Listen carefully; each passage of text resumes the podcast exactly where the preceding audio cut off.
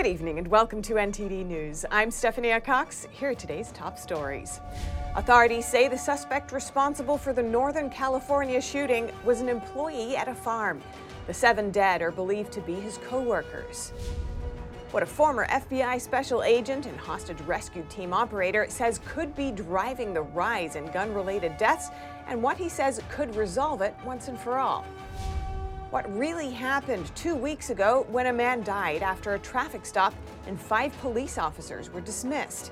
The family views footage of the stop, and their attorney says it was non-stop beating. Classified documents found at former Vice President Mike Pence's home. How the White House and lawmakers are reacting as scrutiny over Biden's classified files continues to grow. And Florida Governor Ron DeSantis is proposing to give more rights to teachers, increase their pay, and more. This comes amid criticism against him for rejecting a black history course in Florida schools.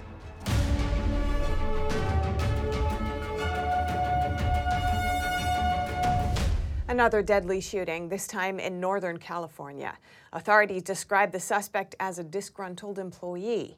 He left seven people dead and one wounded. The attacks took place at two locations in Half Moon Bay. A suspect was arrested on Monday after seven people were killed in two related shootings at two mushroom farms in Half Moon Bay. Officers arrested 67 year old Chun Li Zhao in connection with the shooting after he was found in his car outside the city's sheriff's station. San Mateo County Sheriff Christina Corpus said Tuesday that Zhao is a resident of Half Moon Bay and was an employee at Mountain Mushroom Farm. Uh, the semi automatic handgun was legally purchased and owned. The victim at the hospital is out of surgery and stable. Victims were adults and a mixture of Hispanic and Asian. Authorities found four people dead and a fifth injured from gunshot wounds at one location. Several miles away, they found three others also deceased. Some workers at one facility lived on the premises and say children may have witnessed the shooting. Corpus says the only known connection between the shooter and his victims is that, quote, they may have been coworkers. So, as far as his criminal history, we're not releasing that information. I will say that there were no specific indicators that would have led us to believe that he was capable of something like this. The coroner's office is working to identify the victims. Zhao is expected to be arraigned in Redwood City on Wednesday. The shooting was the nation's sixth mass shooting this year and followed the killing of 11 people late Saturday at a ballroom dance hall in Southern California. And today, White House Press Secretary Karine Jean Pierre said last night Senators Dianne Feinstein, along with Senators Chris Murphy, Richard Blumenthal, and others, reintroduced a federal ban on so called assault weapons and ammunition magazines that hold more than 10 rounds. They also proposed legislation to raise the minimum age for purchasing certain semi automatic firearms to 21. The President and the First Lady are thinking of those killed and injured in these latest shootings across America, but more importantly, he's urging both chambers of Congress to act quickly and deliver this assault bans, uh, assault weapons ban to his desk and take additional action to keep American communities, schools, workplace, and homes safe. Earlier today, I spoke with former FBI Special Agent and Hostage Rescue Team operator Greg Shaffer for his perspective on the latest surge in shootings and what could be done to stop future shootings.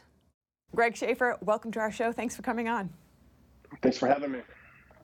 Now, there have been more than a thousand gun related deaths in the U.S. so far this year. That's an increase on recent years' figures for January. What do you think is behind this trend? Well, Steph, I had the answer to that. I'd be a very rich man. Uh, you know, it's multifaceted. This is a multifaceted problem with multifaceted solutions. We have to look at everything from the divisiveness that we have in the country right now, whether it's left and right politically, whether it's black or white, whether it's Asians or whatever the case is.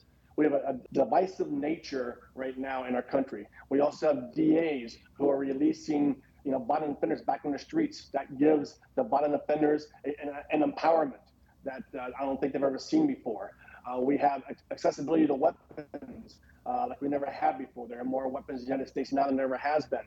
Um, you know, it's, it's, a multitude of reasons why there are so many incidents right now. But I think the, the major reason is just that we're, we're out of the pandemic.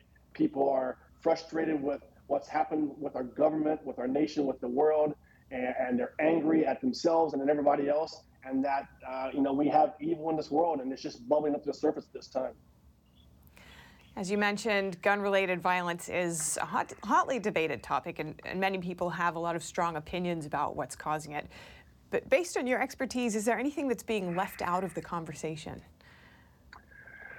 Um, I think uh, a couple things. One is the mental institutions that we no longer have open. Uh, I think a lot of these individuals do have uh, mental um, problems that need to be addressed. And with the lack of mental institutions and facilities uh, out there, that these people are now roaming the streets, we tend to medicate them now uh, versus put them in, uh, in, in hospitals where they can be treated uh, better and kept away from society. I do think that uh, you know everything from violent video games and violent movies. I think that had a, a role in it. Uh, you know, we have young people who are desensitized to violence. I mean, I'm a prior military member. Uh, in boot camp, they used to show us violent war films so that we'd be desensitized to the horrors of war when we're on the battlefield. Well, again, videos and movies do the same thing to our young people. It's, it's desensitizing them to violence. Um, you know, we have less people going to church. We have no more mothers staying home. Everything's so expensive in the world today. We, we, we don't have any parents uh, staying home raising kids. They're all latchkey kids, so they don't have that, that, that person at home teaching them right and wrong. So, again, it's a whole host of what I think are problems in our society uh, that need to be fixed in order to reduce this kind of violence. And the suspects in a couple of the recent California shootings are two Asian men in their 60s mm-hmm. or 70s. Some commentators have pointed to the extra stress on, stress on the Asian community since the pandemics as potential factors. What's your take?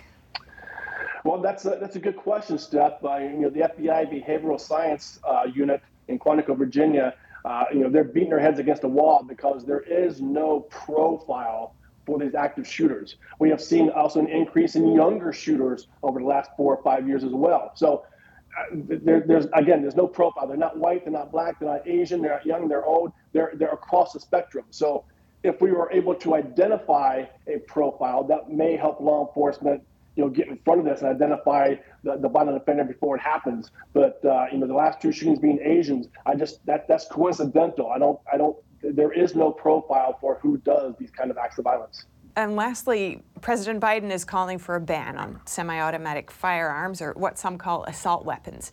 And this level of violence obviously can't continue. In your opinion, what's the best way to reduce or eliminate gun related deaths?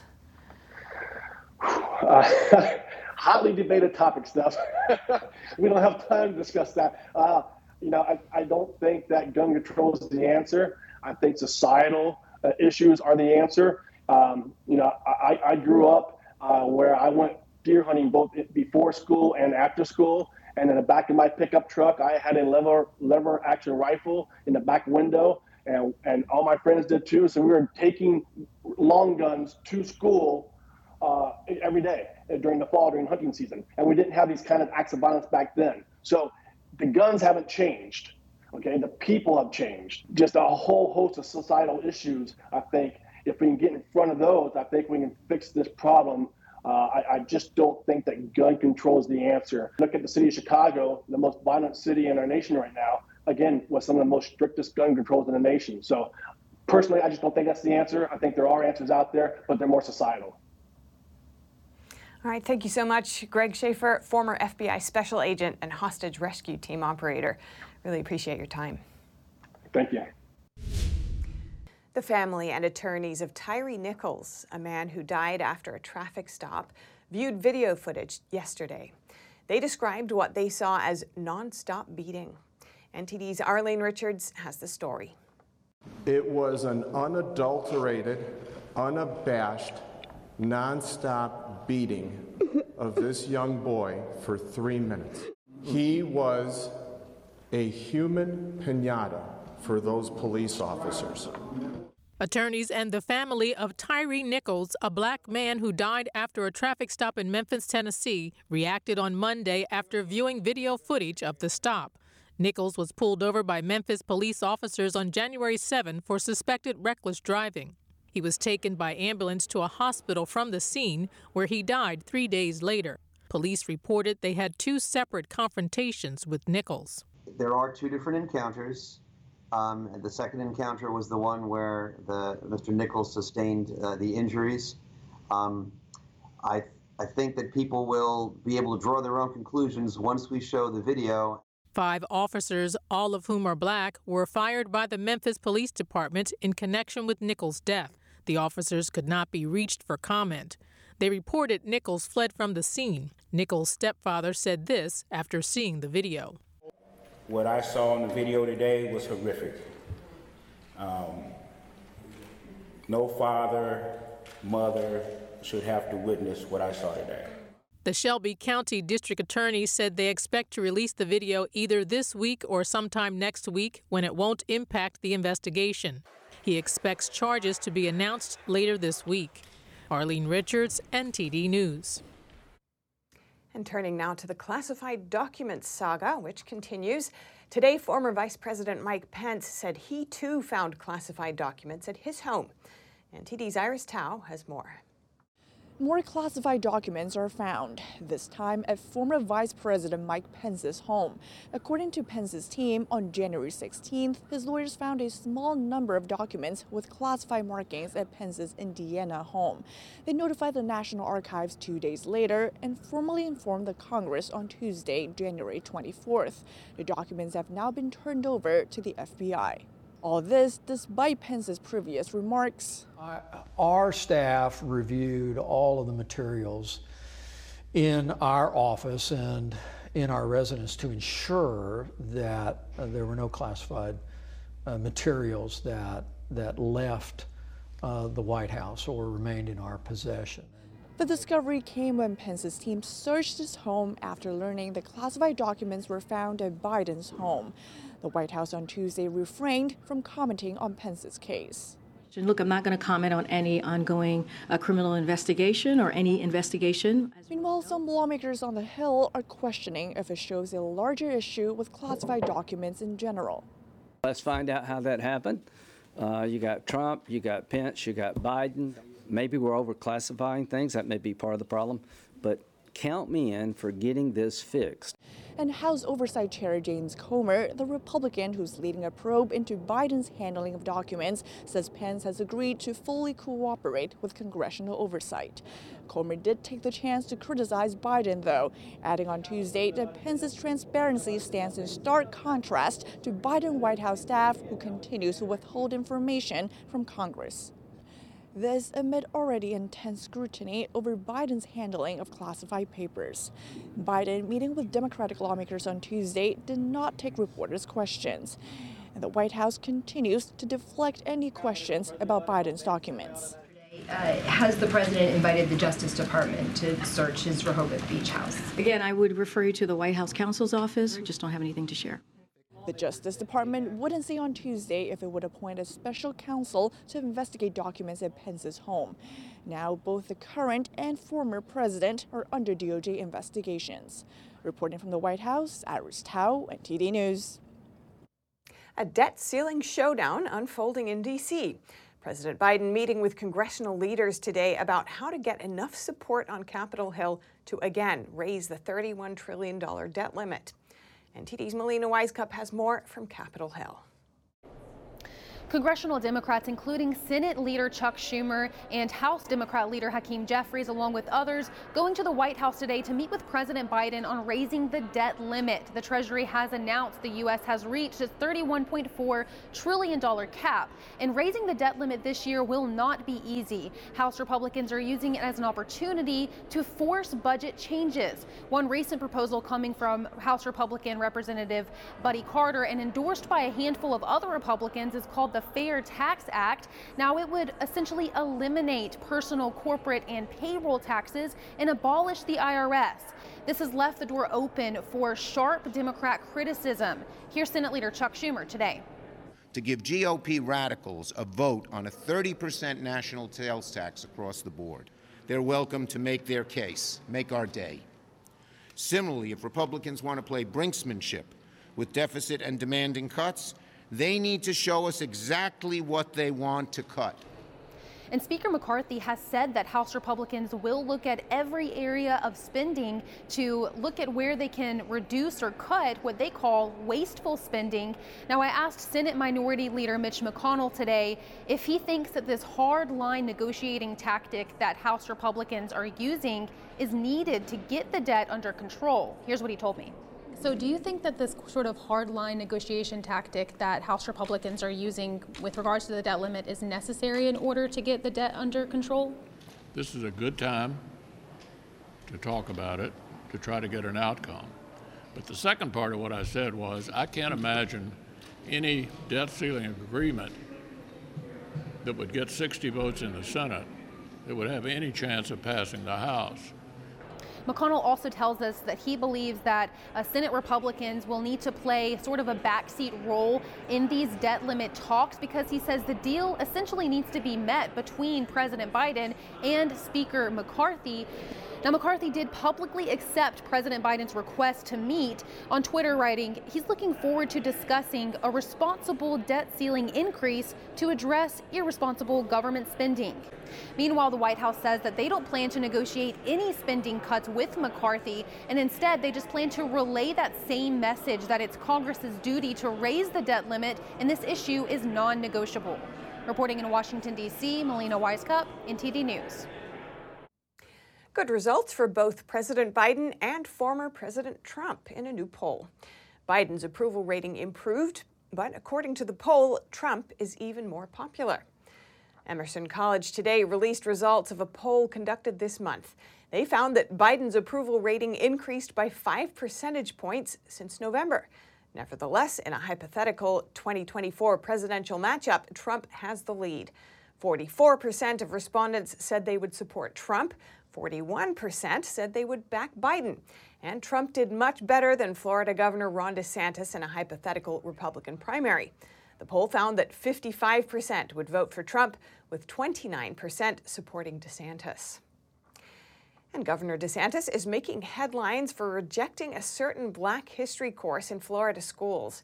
Amid this criticism, he's now announcing something he calls the Bill of Rights for Teachers and proposing an increase in teachers' pay.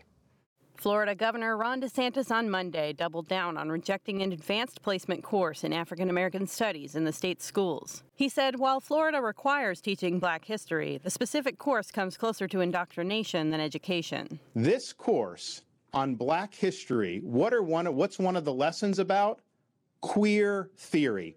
Now, who would say that an important part of black history is queer theory? When you try to use black history to shoehorn in queer theory, uh, you are clearly trying to use that uh, for political purposes. Just last week, a historian at Princeton University posted findings on the jobs that are currently offered at U.S. universities. Matt Karp presented these two graphs showing job postings in U.S. history. On the left, we can see that a significant portion, over 17% of openings 10 years ago, were for courses on early America. 10% were for courses on African American history. On the right, we see that only about 6% of recent openings are for courses on early America, while the largest percentage is for African American history. Florida House Democratic leader Fentrice Driskell called DeSantis' rejection of the African American study course cowardly. She said that people would be boring and close minded if they encountered only ideas they agreed with.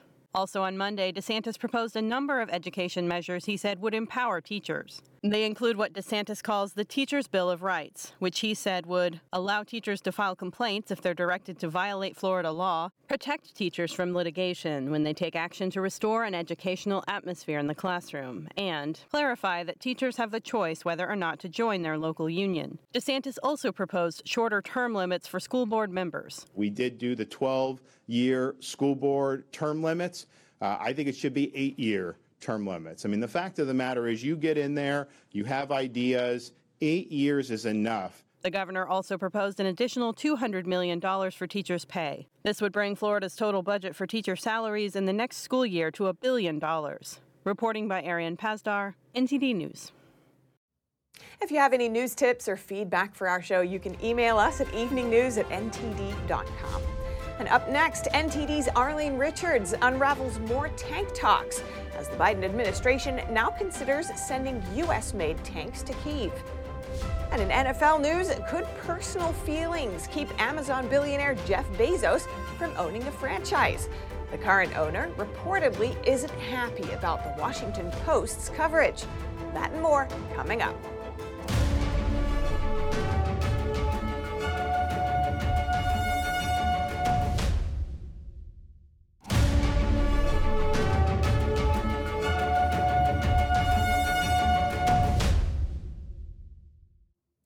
Sources indicate that the Biden administration could send U.S. made tanks to Ukraine. And it's looking like Germany might send its Leopard 2 tanks. NTD's Arlene Richards reports. The Biden administration is planning to send its U.S. made M1 Abrams tanks to Ukraine, according to CNN. Western defense leaders met in Germany on Friday, but the U.S. and its allies failed to convince German officials to send their Leopard 2 tanks. But now, Reuters reports German Chancellor Olaf Scholz has decided to send the tanks and allow other countries, such as Poland, to do so as well. Last week, the German defense minister indicated that he would send the Leopard 2 tanks if the U.S. sent its M1 tanks. U.S. officials said last week the M1 tanks are costly and require a significant amount of training to operate. At a press conference on Tuesday, the Pentagon responded to a question about the usefulness of the U.S. tanks. Again, I have nothing to announce today in terms of the M1s. I think, as we've said all along, we continue to have a very robust dialogue with Ukraine and our international allies and partners to focus on what their immediate battle term, uh, battlefield needs are now in the near term. Um, but we also have discussions about what they may need in the medium to long term. The White House also didn't have an announcement today. So I'm going to say we're in constant communications uh, with Ukraine and other allies and partners as it relates uh, to what Ukraine needs uh, in the battlefield. Uh, but I don't have any preview, anything to preview here, any announcements to make at this time of any new types of uh, security assistance uh, to preview for you today. In other Ukraine news, several senior Ukrainian officials lost their jobs Tuesday in a government shakeup to root out corruption. Some resigned and some were fired. It comes as Western allies are spending billions of dollars to help Kiev fight against Moscow. Democratic and Republican U.S. lawmakers praised Ukraine for taking swift action against corruption. Arlene Richards, NTD News. Now over to sports news. Here's NTD's Dave Martin with today's top stories. Thank you, Steph. Former world champion sprinter Usain Bolt has reportedly been defrauded of more than $12 million by a private investment firm in Jamaica. Jamaican Finance Minister Nigel Clarke said that Bolt wasn't the only one affected and that clients of the firm received false statements regarding their balances. The Jamaican government has enlisted the help of the FBI. Bolt's attorneys say his account shows just $12,000 left and has given the firm until Friday to return the money before going to court. The 36 year old Bolt achieved national fame when he burst on the scene at the 2008 Olympics, winning both the 100 and 200 meter dashes while setting world records in both events. The 6'5 star was the first ever to win both races at three straight Olympic Games. And in the NFL, billionaire Jeff Bezos may be in line to buy the Washington Commanders, but only if he sells the Washington Post, according to an article in the New York Post. Now, Bezos hasn't commented publicly about whether he's interested in purchasing the Commanders, though he reportedly was in talks with Jay Z two months ago to team up for the massive buy. Now, according to Front Office Sports, he didn't submit a bid ahead of last month's deadline, but the Post is also reporting that none of the initial bids reached the $7 billion threshold that Snyder is seeking, leaving the door open for another bidder.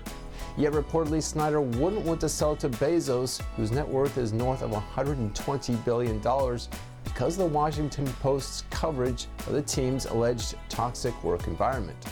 But the New York Post cites a pair of sources that think the paper could be up for sale, though a spokesperson for Bezos denied the claim. And for your sports viewing schedule tonight, the NBA has seven games planned, including the West leading Denver Nuggets and reigning MVP Nikola Jokic playing at the New Orleans Pelicans. And finally, for you hockey fans, the NHL has 11 games on tap, and that includes the Stanley Cup champion Colorado Avalanche, winners of five straight games, hosting Alex Ovechkin and the Washington Capitals. And that's all for your sports news today. Back to you, Steph. Thanks, Dave. And that's all for today's news. Thanks for tuning in. I'm Stephanie Cox. Good night.